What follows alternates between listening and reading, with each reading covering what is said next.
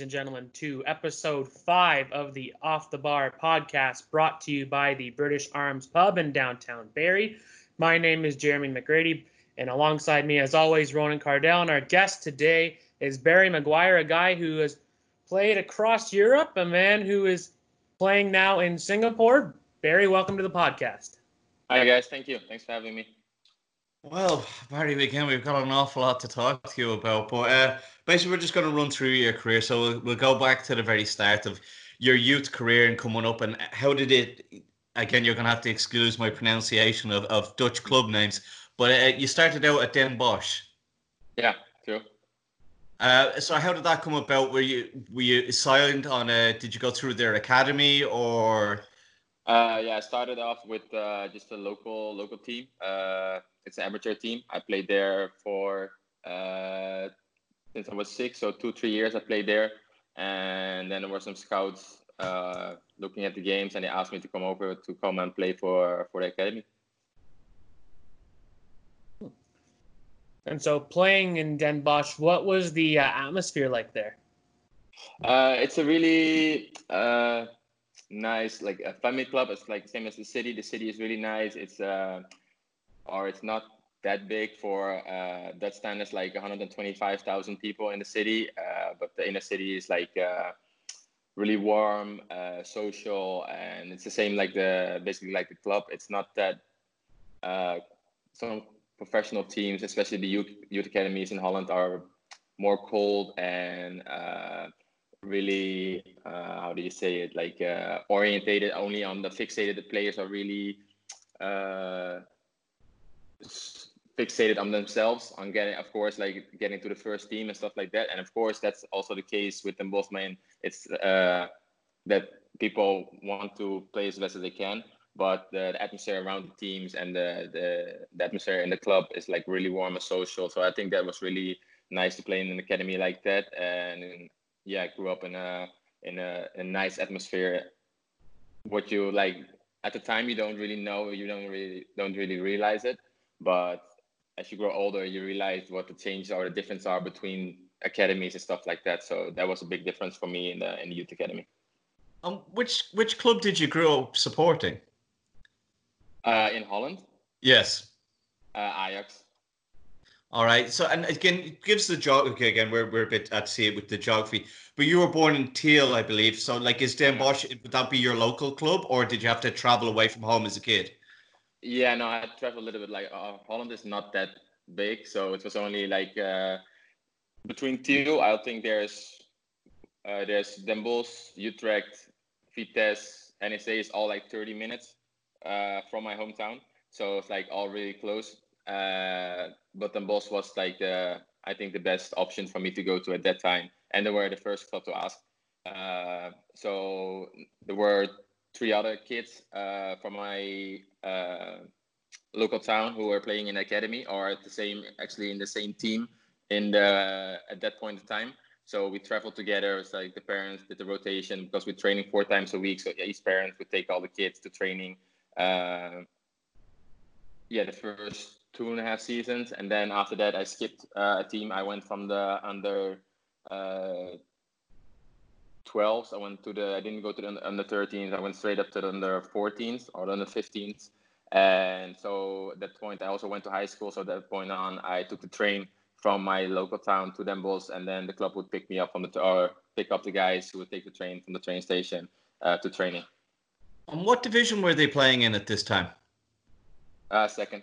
They're playing in no, the second they, tier. No, no, no, they played. They played first and second. Like some some years they would play first division, and other years they would play second division. It would like up and down. And what kind of crowds were they getting when they were up in? Like again, I'm trying to gauge what what kind of a size of a club was this. Uh, I think the home games at that point were like like seven, seven, eight thousand people. Actually, or the, they had like a nine thousand seat stadium. So if they play first division, it would be sold out every home game. And then second division, we go they go around six thousand. Interesting. So basically, going from Den Bosch, you end up going to play at Utrecht. So how was Utrecht? Uh, that was a step bigger. I mean, that's the the bigger club that always playing first division, uh, way bigger stadium with like twenty five thousand people. But again, it was a little bit similar because Utrecht is also like uh, a big club, but also for the supporters, for the fans, like they have a really big fan base. So it was basically just the same club, only a couple times bigger than than it was uh, at Den Bosch. So I fitted in really well from the start. So that was really good, and yeah, I had a really good time there. We were actually speaking to one of your former teammates before, uh, Silberbauer. Oh yeah, yeah, yeah. No, we had we were talking to him, and actually, one of the things I was going to run it by you. He was talking to us about was some of the great European nights that you had when you're at Utrecht, and one that particularly that you were involved in when you when you scored against Celtic. Yeah, that must have been yeah. some night as a player, like to go back to your home ground and beat Celtic four 0 Bring us through that game. Uh, yeah, that game was crazy. Yeah. So the for the people that know, we lost. Uh, it was the third round of the qualifying uh, round for the European League. So uh, we already won the, the first two rounds, got into the third round, draw Celtic, uh, played the away game first. We won, we lost 2-0 away.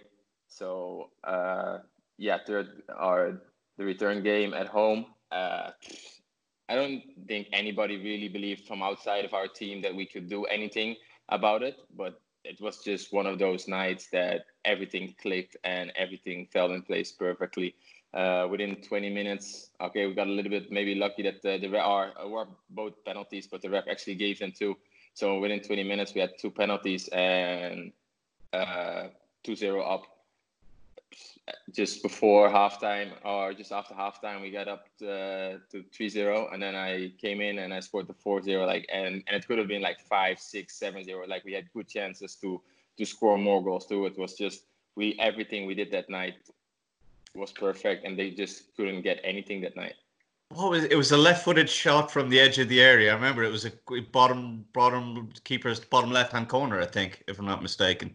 But uh, yeah, that that goal was absolutely perfect, man. That must have been Thanks. some night. But it, uh, what other European nights did you have at F- FC Utrecht? Because you guys were like always up there in the thereabouts in the top half of the league, weren't you? Uh, you mean in the, in the European uh, Cup? We, we play against? No, well, uh, up in the league, you guys were constantly uh, going for qual- European qualifications every yeah. year. Yeah, that, that's that's that's why Utrecht is always our it's it's always there. Like the, the goal is always to get European football, and they're always there. It's like it's not the it's a team who's always playing around say places four, five to eight, nine. That's like and that's mandatory. That's not a question. Like that should be able to do it because that's how big or how big it should be. And so, discuss to us the your uh, teammates being at Utrecht. You spent three seasons there with the club. Talk to us about your teammates being there. You meant we've mentioned Michael Mikkel Silberbauer. Talk to us about other teammates that you had at Utrecht that Very you good thought players there. Players. Yeah, yeah, I know that. Uh, I think um, people only realized how good our team was uh, until after the European season, how well we did in Europe. And after that, yeah, you can see that a couple of the players made like uh, really good transfers. Like you said, Michael Silberbauer was playing there. He was one of the the more experienced guys. He was already playing for the Danish national team at the at the time. Uh, we got uh, Dries Mertens was playing for us. He's playing at Napoli, Napoli. now. Uh, Van Wolfswinkel, the striker, he scored. Uh, I don't know how, how how many goals there. He played in Norwich, Sporting Portugal. So he did uh, really well. We got uh, Michel Vorm, the goalkeeper, went to Swansea and uh, now at Spurs. Uh, centre backs were Dutch. They were uh, they were a little bit older, but still good. We got a Nigerian or national team player from Ghana. Uh, but I don't think you know I didn't make like a really. We got a really good left back. Only he got injured uh, the year after uh, Mihai Nesu, he got a really bad injury. So he they after that, so he's not even walking anymore. But it was a really good player at the at that time.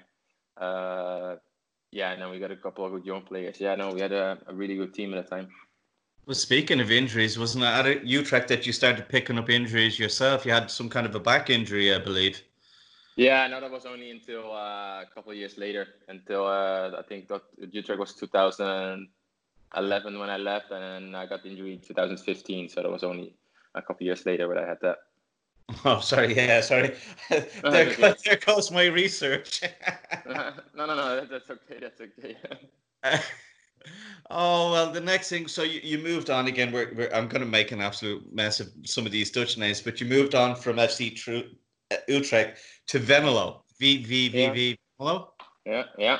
And they were another top class side because I, I, think I've heard of them before. Yeah, yeah. We uh, played there for uh, two years uh, in the first division. Yeah, that's true. Yeah, and what, what was that? What, where were they in the table con- compared to FC Utrecht? Uh, they were lower on the table. They were playing most of the time. They wanted the, the I would say like the the first goal was staying in, so not relegating or not uh, playing the players for relegation. Uh, my option at the time was uh, I knew I was more than good enough to play it in in the, in the first league in Holland, and there was some option to go outside of Holland. Uh, but my thought was I just want to play in the first division, uh, show myself, and then just make the step back up again. But and the team at R5 uh, Venlo where I went to, uh, they had a, a, a good owner uh, with a lot of money, and the the, the plans for were already agreed on the for building a new stadium. So they were building a team, putting money in the team. So uh, the thought actually was to maybe get a, a spot on the playoff places for uh, European football, or at least that's how they pitched it to me at the time. But uh, not all of the plans or not all the promises they made that came true. I think did a Pierre van Hooijdonk play for Venlo at one stage? Oh, I couldn't tell you that. I, I think, I think he might have done yeah. before he went to Forest. I could be wrong, but yeah, I might have pulled that out of thin air. That that could be my research all over again. But yeah. but uh, so after Venlo again, uh, you move back to, to, the you move back to back to the start again, back to Den Bosch. What was it like? Yeah. You always say it's hard returning to some club where you'd done well before. What was that like? Uh, felt like a little bit like coming, uh, felt like coming home. Uh, there were some, uh, let's say, uh, disappointing struggles uh, at Venlo.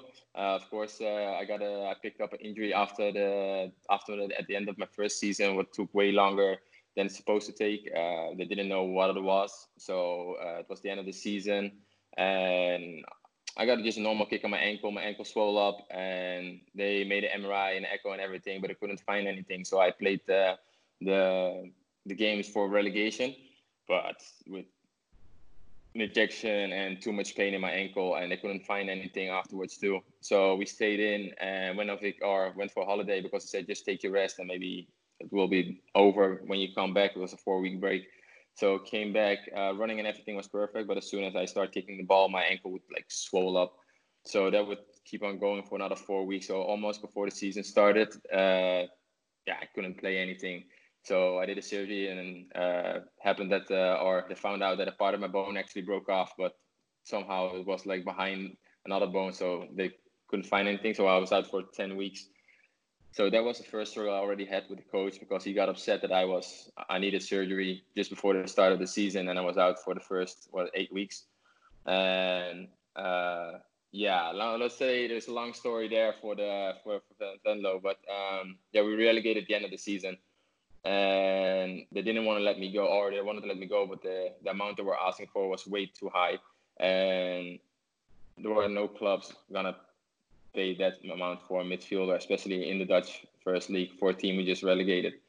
So there were not that many options left. And one week before the season started, the, coach, the new coach comes in and he goes like, uh, "Yeah, you're not gonna play this season." So I go like, "Wait, first you're asking away an amount of money that's not even reasonable, and now you're gonna say I'm not gonna play this season. So I can so I can leave for free. So a week before the season, or we're already two weeks into the season at that point, but the transfer market was still open here in Holland. I could actually leave.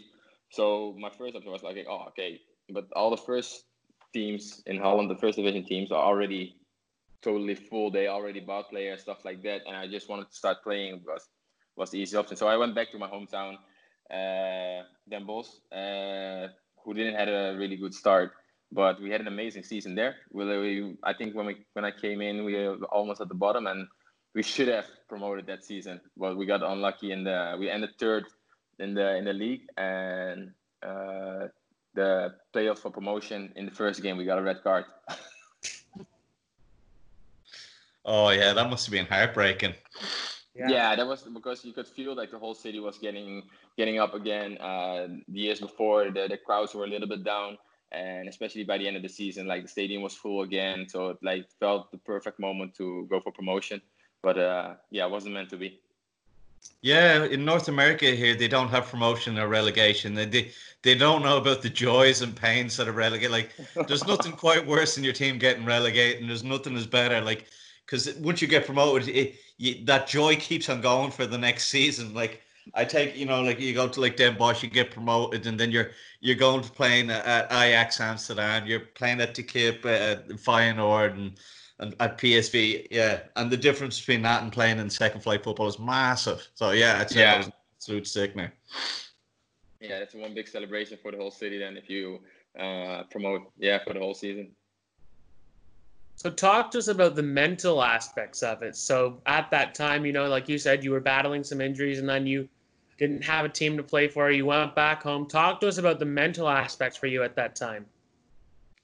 Uh, it's tough. I think uh, at that point, uh, I was already playing in the first team when I was 16, so I already felt, of course, that I been around for a while. But I think when I was back, when I went back to the Bulls, I was only 23. I think 23, 24. So you're still basically young, but I was already playing first team football for what was it like five, seven, seven years already. So you feel like uh, uh, you've been around some time like you're, you're one of the or i came back and i was 23 24 and i everybody expected a lot. So that was for me it was good. But at that point you just want to go get back at the to the top level as soon as you can. And looking back at it now i maybe should have made some different decisions. Uh, because i was only 23 24 and you still got plenty of time left but at that point like because i was already playing first team football for so long you just take some different decisions at that point, or I thought it was the right decisions at that point. But uh, yeah, maybe I should have uh, taken some different uh, decisions back then. I've got to jump in and ask you about the nationality thing. so you started off. You're saying you played football from for, uh, playing first team football at under 16. So again, for people who don't know, uh, is it you've got an Irish father and a, a, a Dutch mother? Yeah, so true. Yeah. You started off at Ireland under 16s. Uh, yeah, I played. Yeah, I played one game for the under 15s. Yeah, I think it was under 15. Yeah, yeah. And then you played for the Netherlands under 18s, under 19s, and under 20s. Yes. And then I believe there was a call up to Ireland under 21s. Uh, no, that call up was never there. They no, they, nothing there. Because, no, no, no, that's true because the I played for the uh, after the game under 15s. Didn't hear anything anymore. Uh, made my debut in the first team, so I of course, got a call up from the under 18s, under 19s, played for the under 21s. And uh, then oh, I actually spoke to the Ireland coach. There was a tournament in Portugal. And uh, yeah, he said he wanted me to invite me there, but the invitation never came. And then suddenly in the newspaper, it came out that I uh, said thank you for the for the invitation. That I didn't want to play for Ireland, but that was never there. He just they just never sent the invitation. So there was nothing there. Like if there's no invitation, I just can't show up and go like, "Hi, coach, I'm here." yeah, again, sorry, again, that was the media that we were hearing at home because it, yeah. it's very unusual for, for for for for Ireland to have any foreign-born players other than English foreign-born players. So having a, a, a guy playing top-level Dutch stuff, it, it, was a little bit of intrigue, uh, and that did make the papers at home. So I'm glad we are after clearing that one up because I'm sure you would have been in with a shot for an international cap at some stage during your career. Uh, yeah, no, I got uh, when we play against uh, Celtic and we're playing the European football uh, with uh, with Utrecht. Um, I got an invitation from the Irish national team to come and watch the Ireland Russia game in 2010. So I went over, uh, met Trapattoni after the game. We spoke about me playing for Ireland. I was definitely up for that, so I got all the papers in order. I transferred my oh, I got the Irish passport, uh, transferred the papers to play for the Irish national team, and was supposed to make my debut in uh, March the next year for the for Ireland. I think they were playing the against the Scotland and Wales uh, back then. But then uh, in January uh, there were some uh, some arguments at the club about the contract and stuff, and I didn't play for the rest of the season anymore. So of course then the the call up didn't came up. Yeah, that would have been massive to play under someone like Trapattoni. Yeah, he's got some reputation as he's some success. So it didn't really work out for him uh, with Ireland in the end, but he's he's got a resume like no other. Yeah, true. Nate, that, that would have been amazing, especially already play for the for the national team itself, and then with a coach like that, yeah, no, that would be a yeah an honor to play there. And so, right now with the pandemic going on, what are you trying to do to keep yourself training? I mean, you are 30 years old. You're at the let's say the twilight of your career. What are you trying to do to keep yourself training uh, over in Singapore? Oh, I'm actually I think stronger now than I was uh, before my injury, before my back injury. So that's that was already positive. And now the the last uh, what is it, uh, two and a half months already here, uh, doing uh, home workouts every day uh, myself. So that's already going really well. And we got workouts with the team. we just we're doing that like five times a week on Zoom. So we're all logging in, and then we have to work out at home too. So the keeping fit, I think I'm I'm more than prepared than to start soon again. And no, that that's going perfect actually, especially because normally in the if you have a vacation or off season, then you don't maybe want to press your body too much because you need your rest too during the season. But this is actually in season, so you can train as hard as you want to and actually work on things uh, that you wanted to improve, especially uh, fitness wise. So it's I'm I'm making uh, a, a, a good situation out of a really bad one. Okay, I'm going to jump back a little bit to your time, like when you left Holland first of all to go to Sarpsborg. Um, what was the decision like to finally leave Holland and uh, would go to Scandinavia? Why Scandinavia? Uh, uh, for me, it was already way over time to leave Holland. I think uh, I should have done it a little bit earlier. Um, uh, I was actually supposed to go, or there was interest from the from the MLS. It was like basically already a, a done deal, or there were two or three clubs there that I could sign. Only the season in Holland and in MLS is different, so I needed uh, it's only for the next season, so it was like a six month layover. So I signed a six month contract in Norway to uh, just basically get a layover there and then make the switch uh, to America in uh, January.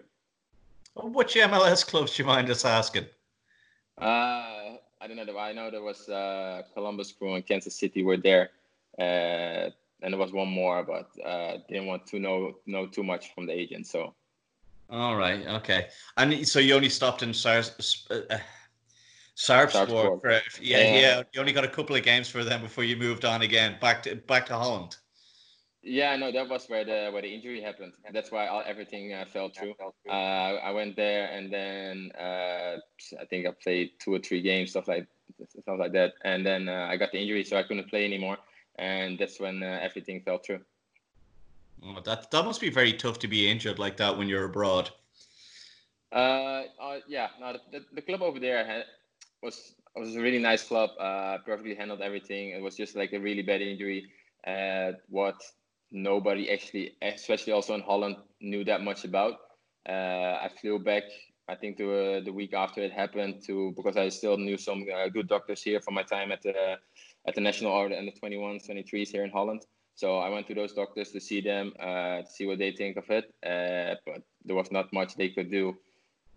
So I spoke to uh, spoke to some neurosurgeons, but uh, it's a uh, it's an injury that doesn't really happen in at people in my age or in general, at, and not at all at people who are playing professional sports. So they didn't really know what to do with it or how long the recovery would take. And so moving on, you move on to Limerick and talk to us about Limerick because that was a team at that time that ended up being relegated, but you were one of the highest scorers on that team. Talk to us about your time there.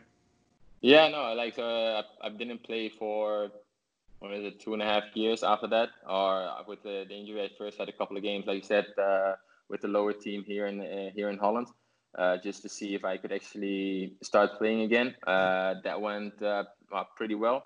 I mean, uh, wasn't on a high level or anything, but I was already glad to be back on the field. And uh, yeah, I just wanted to see my options. And I went, of course, because with my Irish background, I always like love to play in Ireland or just to see how the country is, stuff like that. So I went to, I knew somebody in Ireland and he asked me if I wanted to come over and play for Limerick. And uh, yeah, no, there was actually I think we had a, a, a decent team with uh, some really good young players uh, in the team, and I think we underachieved big time instead of uh, that season. So that was uh, unfortunate that season. Yeah, what happened there? The club went into financial meltdown, didn't it? Under uh, Pat Sullivan, I think it was. Yeah, there were a lot of uh, struggles that season with with finances so that was uh, hard for a lot of players because you know it, it, for football players it's their job so as long as they're getting paid it's, it's it's fine but there were a lot of struggles that season with that and that's like things outside of the field so that was uh, maybe uh, infecting the team a little bit on the field too but uh, yeah that was uh, that was unfortunate yeah, how did you find playing in Ireland? Was it very different from everything? Because again, I, I, I grew up watching League of Ireland football, so I know how good it can be, but I also know how, how bad it can be. So like Limerick wouldn't be one of the, the biggest clubs in Ireland. I, I think no, definitely not. No. They were shoot. They were again like what you were saying before about it. They were they, they were looking to become better. They yeah, they got true. some like the, the Brazilian centre forward there, and and they were looking to really do things, but uh, they wouldn't be the biggest supported club. No, no, definitely that's that's true. But um, I think that season we had a, a pretty decent mix of uh, good young players, and I think uh, especially there with uh, Tommy Barrett, like he really wanted to give the young players a chance to play in the, in the first team. So that looked a little bit similar for me as like as a Dutch style in, in, in sense of like giving young players a chance at the early stage at first team football. So that was really positive. It was just uh, yeah the combination of that and uh, and the tactics on the field should have been a little bit different uh, there. So that uh, I want to don't want to say too much about it because the people are still are there's still people in football there. I want to maybe don't want to rub off against them, but uh, yeah, I had some uh, different ideas when I was there. All right, and then it big big your next move is a big big change going from Ireland to Singapore. How did that come about? Uh, it was a, when I was playing in uh, Venlo at First Team Football. There was a, an agent from Singapore uh, he knew some people at the club, so he would come over regularly and uh, see that. Yeah, or I knew him from back then. So uh, he saw I didn't or wasn't playing. I was not playing in Ireland, but of course this. Uh, I wouldn't have gone to Singapore from the first league in Holland to Singapore. So he contacted me back then if he was interested in coming over to Singapore and play here. Uh, asked around about it, and uh, yeah, took the opportunity because it's weird. There's a few Irish players who've gone over and, and, and played in Singapore, as far as I know. I think Joe Gamble, who played for Cork, went over there for a bit. Yeah, but and... Joe Gamble was actually uh, our fitness coach at Limerick when I was uh, was playing there. He played in the Singapore League. He played for the Brunei team, so they are in Brunei. But uh, that's the only team here outside of Singapore. But uh, yeah, I def- I or I didn't know I was going to Singapore when I was at Limerick, but I definitely spoke about with him about this time because Joe was an amazing guy uh, played for the Irish national team. Uh, when he was actually came coming back to the Irish league and then played for the Irish national team. Uh, yeah, no, great guy. Yeah, and I believe that that that, that crowd in Brunei, uh, Brunei, they also had another Irish centre forward who scored a lot of goals. I can't remember his name now. I'm just thinking, but he went Roy O'Donovan, I think it is. I think he, yeah, he went yeah, over to play in Australia. But uh, yeah, yeah, so what is the culture of Asian football like compared to European football? Uh, Asian culture football like okay, if you if you see Indonesia and Malaysia, they're and Thailand, that's crazy. I mean, the stadiums are full. I mean, that's like 20, 30, 40,000 people in the stadiums every single game. They're absolutely crazy about football. Um, Singapore is a little bit different. Singapore, the especially the country is more European, more Western country. It's like uh, well developed, well organized, uh, really rich country. So it's the the living standards already different than everything else. And then the league over here, um, until six seven years ago, they had one team from Singapore playing in the Malaysian league. They called it the Lions 12 team. So there was just one team who play would play the, the home games in the national stadium and it would be sold out 60,000 people only they won the league and then the Malaysian league kicked them out. So they had to restart their own league here. So they actually like the last couple of years are rebuilding the league again and it's not going as well as they hoped for. There's not that many people at the stadium because they're not that interested in seeing the local players then. And there were some bad foreign players too. Or not I don't say bad foreign players, but they tried to put a lot of money in it. Uh, Pennant from Liverpool. He was a couple years ago. He was here in uh, in Singapore. Yeah, Pennant, yeah. And yeah, and they're they didn't do as well as they hoped for. They're hoping that the they hope that the foreign players actually would make a difference by getting uh, people to the stadiums again. But uh, the the foreign players would actually just come and pick up their money, and then that would basically be it. Yeah, it's it's a strange league as well because like Brunei have a team team there. And isn't there a Japanese team as well, which also has their team in the league, or did have a team in the league? No, no, no. They still have a team in the league. It's a whole Japanese team. It's like a satellite club from Japan, but they all live in Japan. So uh, it's just because there's like a big Japanese community, and uh, yeah, it's a one team that only starts Japanese players. And so something that I found surprising is for you, you've scored the 2020, what they consider the goal of the year in the Singapore Premier League. Talk to us about being able to score what is a, you know, always to be an argument, which is, you know, oh, well, this was goal of the year. No, this was. Talk to us about actually winning an award being goal of the year this past year. Uh, it was really nice. Art when I came into uh, with the club, uh, that ended, I think, last the year before. So uh, we already uh, we did decent. Uh, football wise, did really well. Everybody was talking about the football, so that was the, the biggest uh, thing that I think everybody was looking at us. And yeah, the goal of that just the goal of the season just came out of that we were playing really nice football, and yeah, I was lucky enough to you know it was one of those moments again with the same like the Celtic goal that everything clicks and uh, it goes in, and then sometimes you have to get a little bit lucky with that, and then uh, yeah, it's and it's it's voting. Yeah? So we're lucky that we have one of the bigger supporters, fans based things like that. So that was like 20 percent of the vote, and then the rest is the captains and the coaches of uh, of the other teams. So it was uh, yeah, no, it's always nice to win something. Yeah, you score a lot of goals for a defensive midfielder, I have to say. Uh, I, I think was it yeah, six and twelve when you were at TEC. Yeah, yeah, True. Yeah. No, I'm. I'm I, have to, I have to. I have to work on my numbers a little bit. Uh, a little bit more. Eh? When you get when you get more experience, you know what to do. So I have to work a little bit more. But especially here now in Singapore, I'm playing more a little bit more uh, offensive on the midfield than instead of defensive. I'm not sure you've ever Googled yourself, but again, when we're trying to do a little bit of research for this. Me and Jeremy there were looking on YouTube, and there's a collection of your goals from TEC, and you look like Ronaldinho. yeah, I know. Look, it's not that bad, right? Yeah, no, it looks pretty good. It looks pretty good, my friend. Thank you. But yeah, so uh, talk to me about being again in Singapore. Talk to us about you know the the atmosphere over there. Talk to about us about the players over there, because again, Singapore is not again a top tier league. It's a league that you talked about having you know middle tier players. Talk to us about the Singapore atmosphere.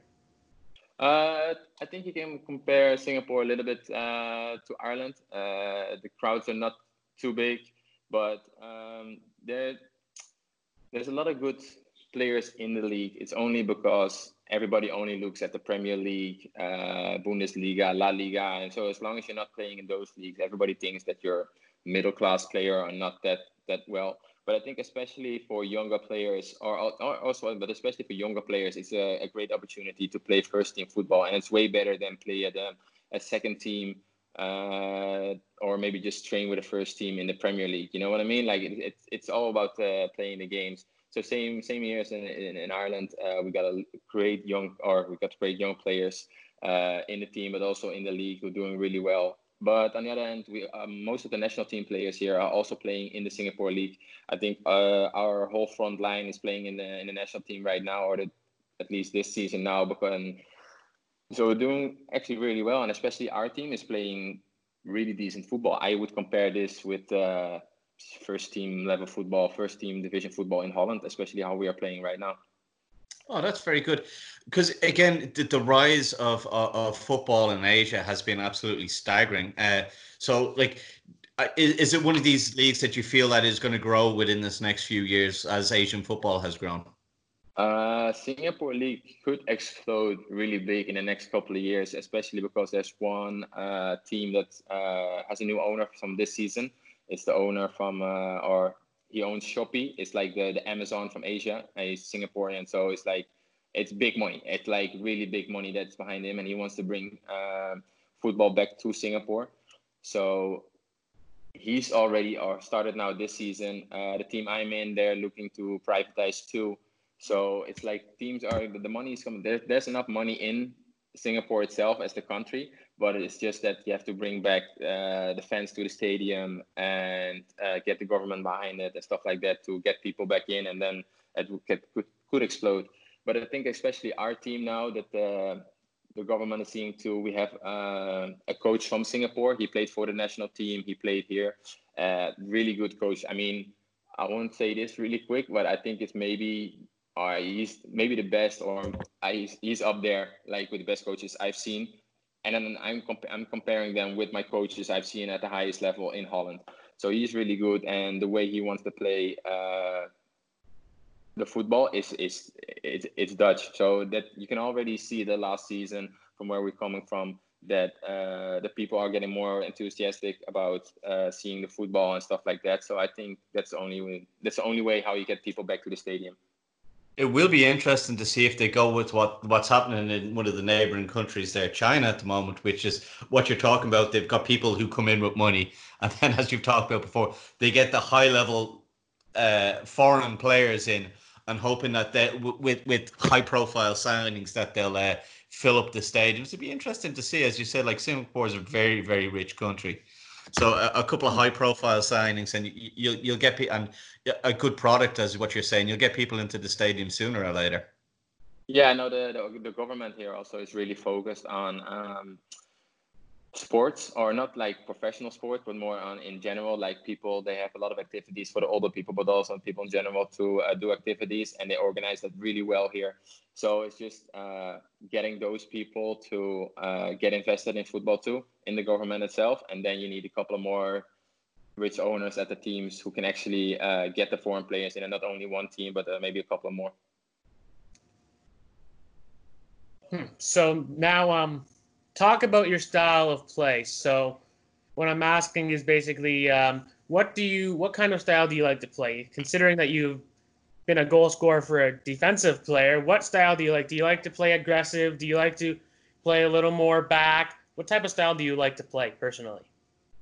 Uh, you mean my position in my position, or like as a team? I, I um both. Why not both? Oh no, I think as a team, it's like really easy for me to, or maybe easier to explain. I would say Ajax.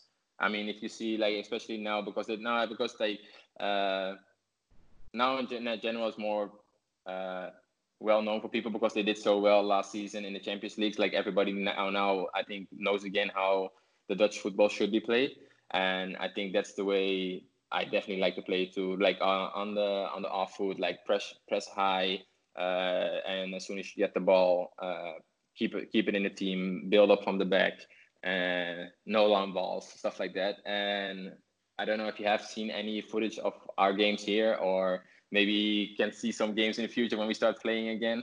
Then you have to definitely look because at our games here, because I think okay, it's not Ajax, of course, it's not that level, but uh, I think we are definitely, especially with this coach, we're trying to change football over here a little bit instead of building up from the back and keeping possession of the ball.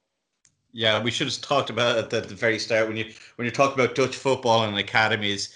Again, in Holland, you've had a great, great tradition of playing football the right way, from all the way from the way Cruyff used to play, and as you said, playing out for the back, young players being very comfortable on the ball, no matter no matter what position that they're in.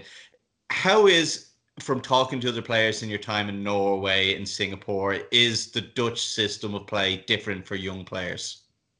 Uh, yeah, especially when you get to the first team, you can see that it's uh, you can see if somebody used to play that style or not that much. I mean, if I compare it to the the Norwegian or even the Irish, this long the younger kids who come to the first team, they're not they're comfortable on the ball on training, but then as soon as the game starts, they're trying to go for the easy option of their when there is pressure they're making a different option because they're not used to uh, playing the type of uh, kind of style.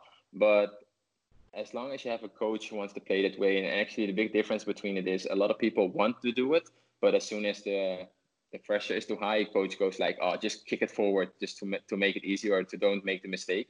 Um, that's the difference in the youth academy, especially when you go to a higher level youth academy like Ajax. There's no option of kicking the ball long.